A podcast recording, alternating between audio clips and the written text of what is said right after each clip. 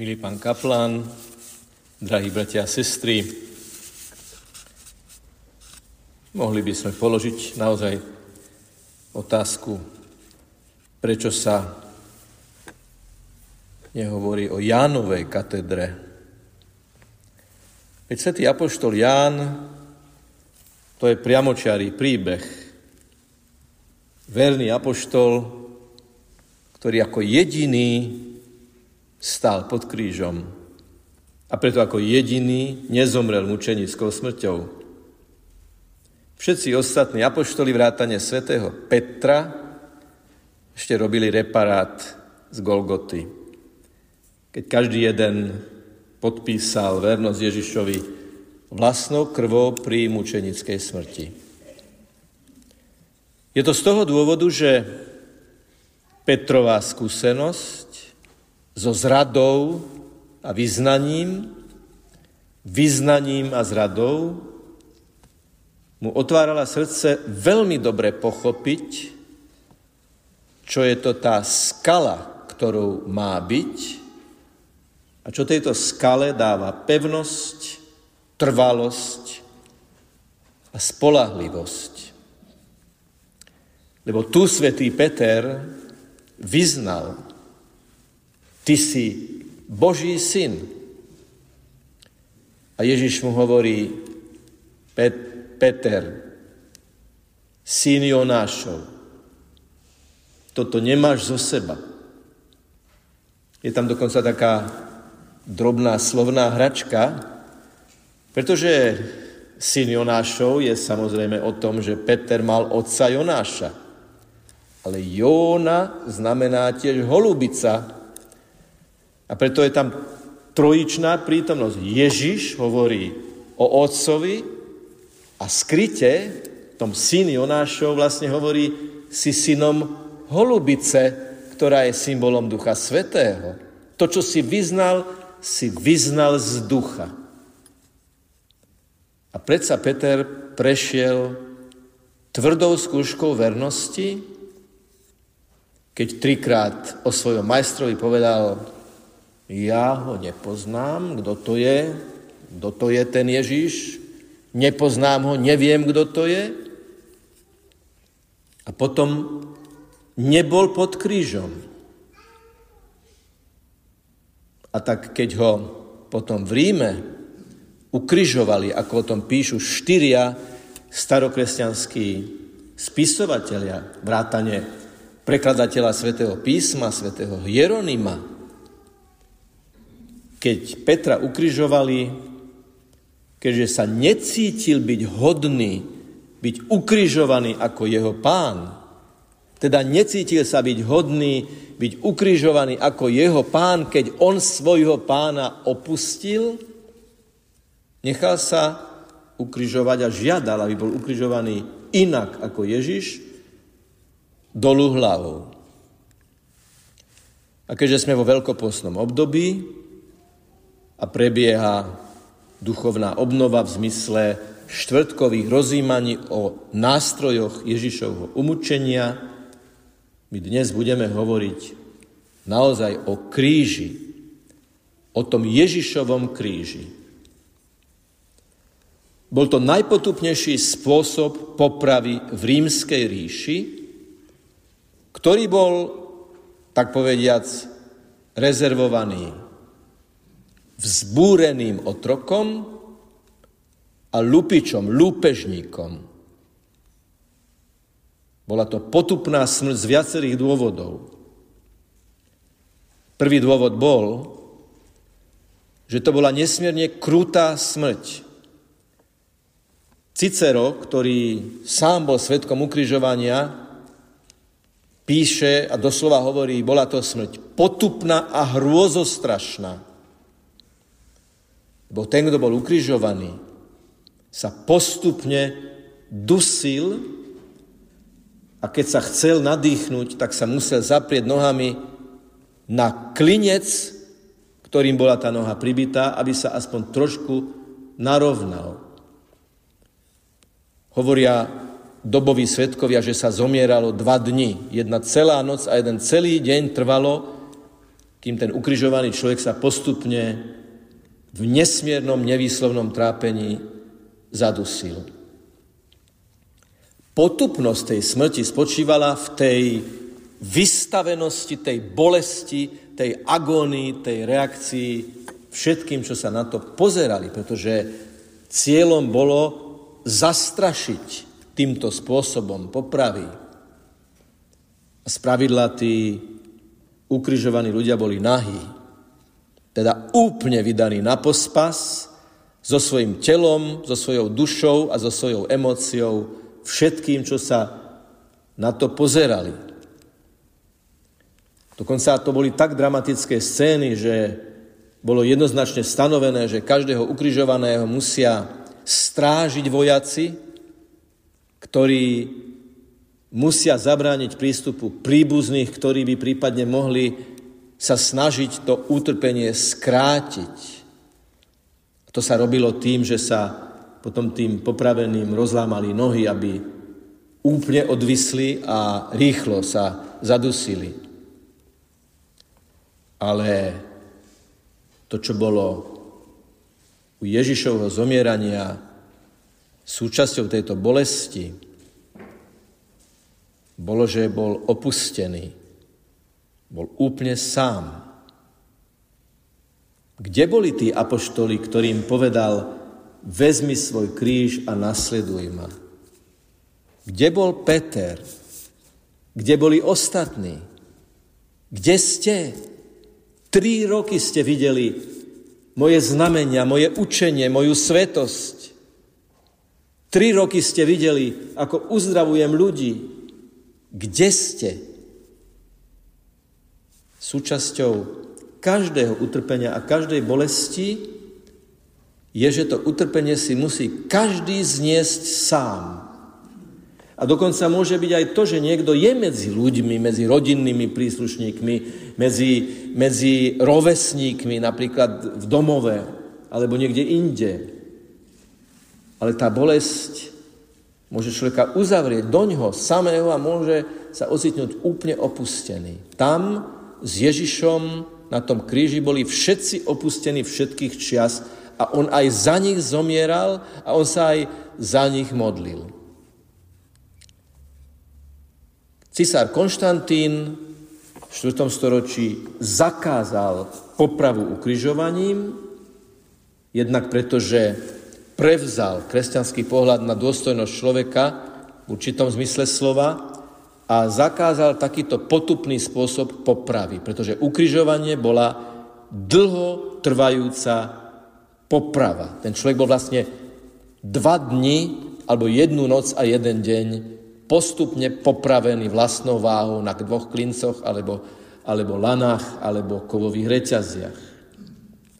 Ale zakázal ukrižovanie aj preto, že kríž sa postupne, nie rýchlo, lebo tá potupnosť toho kríža bola stále veľmi prítomná vo vedomí ľudí, kríž sa postupne stal symbolom kresťanstva.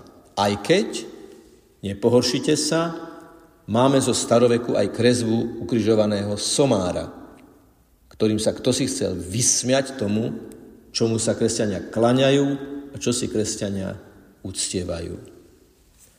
Zároveň je kríž veľmi univerzálnym a veľmi rýchlo pochopiteľným symbolom preto, že má, ešte keď nehovoríme o Ježišovi, kozmický dosah a zrozumiteľnosť, lebo má svoju vertikálu, teda to zvislé rameno, a každý rozumie, že čo je zvislé, to ide z dola nahor, a nie je to len otázka priestorová, ale je to aj otázka existenciálna a duchovná, lebo každý človek nejakým spôsobom pozerá hore, na niekoho vzhliada, za niečím pozerá, hore, na nebo, na slnko, na hviezdy sa pozrie každý človek. Čiže ešte skôr, ako na tom kríži vidíme Ježiša, vidíme v samotnej jeho forme veľmi hlboký symbolický odkaz, že človek je stvorený na to, aby smeroval z dola nahor, už v akejkoľvek miere duchovného ponímania to vieme pochopiť a porozumieť. Ale stĺp nie je kôl. Stĺp má aj priečné rameno. A to priečné rameno voláme horizontálne, alebo horizontála. Kým to zvislé rameno nás orientuje hore, to priečné rameno nás orientuje voči tomu, alebo k tomu, čo je okolo nás. A teda predovšetkým ľudia reprezentuje naše medziludské vzťahy. Ešte skôr, ako ten kríž dostáva zmysel s Božím synom, ktorý na ňom zomiera.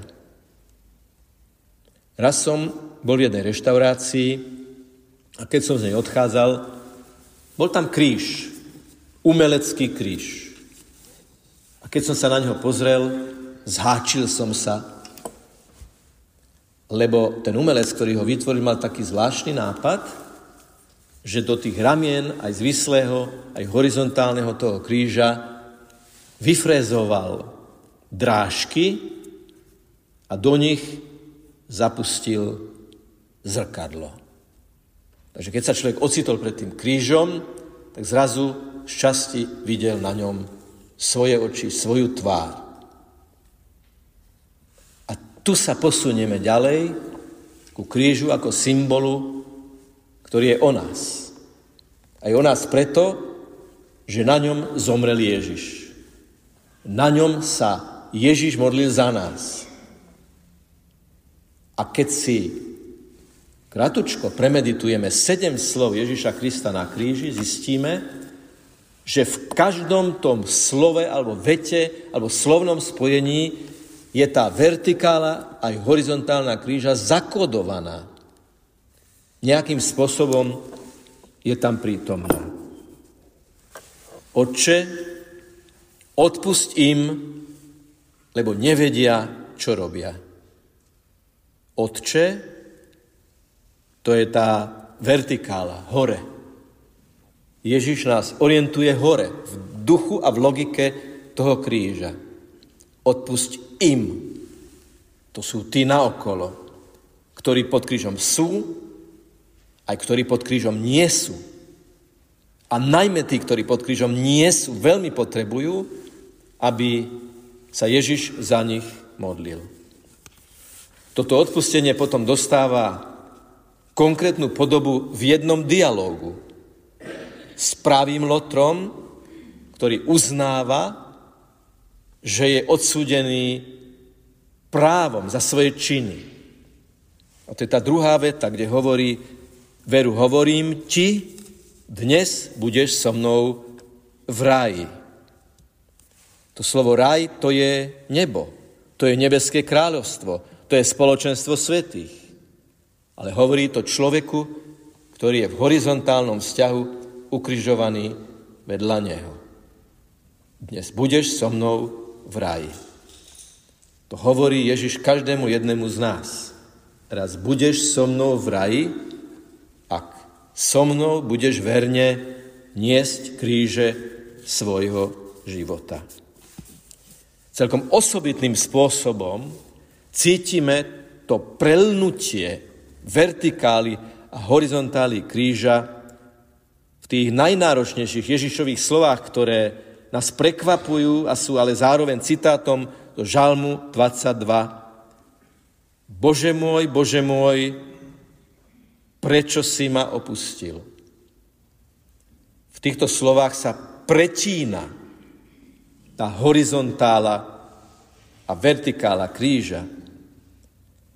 Na jednej strane Ježiš oslovuje Boha, Bože môj, Bože môj, vo veľmi osobnej rovine, veľmi osobným spôsobom, ako by sa pozeral hore a zároveň mu hovorí, prečo si ma opustil. A možno poviete, ale kde je tu tá horizontála? No tam, kde sa Ježiš stotožňuje s človekom, ktorý je aj ktorý nie je pod krížom, ktorý ho nesie aj nenesie, aj ktorý ho nevládze niesť, hoci ho musí niesť. Tu sa Ježiš stotožňuje, tu zostupuje do tej najhlbšej mizérie človeka, ktorý sa cíti byť Bohom opustený, ktorý sám Boha opustil, alebo ktorý sa cíti Bohom opustený, pretože mám málo lásky okolo seba. Je tam aj to horizontálne, aj to vertikálne. A preto nám niekto musí s tým krížom pomôcť. Žena, hľa tvoj syn, hľa tvoja matka. Panna Mária je bohorodička, ako to definoval Efeský koncil. Je matkou Božieho syna, je Božou matkou. A v nej sa aj tá horizontála, aj tá vertikála kríža prelinula už v čase zvestovania, keď z hora počuje hlas, ktorému ona z dola ako človek vo vzťahoch povie, nech sa mi stane podľa tvojho slova. A vtedy počula o svojom synovi, jeho kráľovstvu nebude konca. Pána Mária stojí pod krížom svojho syna, Vidí ho na tróne kríža, korunovaného trním a je to žena nádeje, ktorá v hĺbke svojej duše verí, že toto nemôže byť koniec. Pána Mária bola človek. To je tá horizontála. Špeciálny typ, veľmi, veľmi špeciálny a intimný typ horizontály medzi Ježišom a Máriou, ktorú dáva učeníkovi, aby ona ho previedla tromi dňami frustrácie, keď bude Ježiš v hrobe. Ona ako žena nádeje. Dáva on, Boží syn, z hora, z kríža, Máriu za matku, Jánovi a cez ňu aj tým, ktorí tam nie sú, aj tým, ktorí dnes o tom rozímame. Oče, do tvojich rúk porúčam svojho ducha. Ježiš v tomto momente veľmi osobitným spôsobom zdôrazňuje tú vertikálu. Oče, ja porúčam svojho ducha do tvojich rúk. Ako dôležité je niekedy spočinúť, niekedy si vytvoriť ten intimný, súkromný, osobný priestor, keď preciťujeme vlastné jadro, jadro našej neopakovateľnej ľudskej originality, ktorá je darom pre túto spoločnosť. A tým sme neopakovateľní v čase a priestore. A v tomto uvedomení povedať, Bože, do Tvojich rúk porúčam seba, svojho ducha, celého seba, aj vtedy, keď to boli, aj vtedy, keď je ťažko, nás Ježiš učí, my, ľudia, ktorí sme v horizontálach vzťahov, sa pozeráme hore, aby sme tú horizontálu vzťahov opreli a fixovali o vertikálu nášho vzťahu s Bohom. No a nasledujú dve posledné slova na kríži, ktoré sú typické svojou krátkosťou žij s ním. Tu sú slova, v ktorých rezonuje to, čo povedal Ježiš Samaritánke. Daj sa mi napiť, som smedný. Ježiš žízni po láske ľudí. Ježiš žízni, smedí, je smedný, práhne potom, aby ho ľudia milovali a tým sa zachránili. A tým našli cestu do neba. Čiže je tu aj tá horizontála, ľudia, prahnem, žízním, som smedný po vašej láske, aby som vás zaviedol k Otcovi, ktorý vás miluje a ktorého lásku cítite cezo mňa, lebo kto vidí mňa, vidí Otca. No a potom je dokonané. Je dokonané. Ježiš zomrel za ľudí, horizontála a túto smrť za ľudí priniesol ako obetu otcovi, ktorému už v Getsemanskej záhrade povedal, nech sa mi, nech sa stane tvoja a nie moja vôľa. A schválne to povedal naopak, ako to urobil Adam a Eva. Oni povedali, nie tvoja, ale moja a naša vôľa nech sa stane a siahneme na zakázané ovocie. Druhý Adam Ježiš hovorí, je dokonané, lebo som povedal, nech sa stane tvoja vôľa a podpísal som to vlastnou krvou, vlastnou smrťou, vlastným utrpením. Videl som ešte jeden kríž. Veľmi špeciálny tiež. Nebolo v ňom zrkadlo, ale Ježišová postava bola na tom kríži vyfrezovaná tak, že človek cez ňu videl ďalej. Ako keby to bolo Ježišovo pozvanie vstúp do mňa na kríži. Stotožni sa so mnou na kríži. Prinášaj aj drobné, neviditeľné kríže každodenného života ako obetu za tých, ktorých máš rád, ktorých miluješ a s ktorými raz túžiš spievať z väčšnej slávy v nebeskom kráľovstve. Vlož sa do kríža, vstúp do kríža a cez kríž do nebeského kráľovstva. Kríž je len medzizástavka, je len prestupná stanica a za ním je nebo, za ním je nebeské kráľovstvo. A preto, keď dnes prídete prijímať Eucharistiu, sviatosť oltárnu, tak povedzte pánu Ježišovi dve veci. Alebo viac, ak chcete, ale dve možno, dve by som navrhol. Pane, ďakujem ti, že si za mňa priniesol obetu vlastného života, za moje hriechy, za moje pády, za moje zlyhania, za moju neveru, za moje úteky spod kríža. Pane, ďakujem Ti, že sa mi dávaš ako chlieb napriek všetkému, lebo si milosrdný.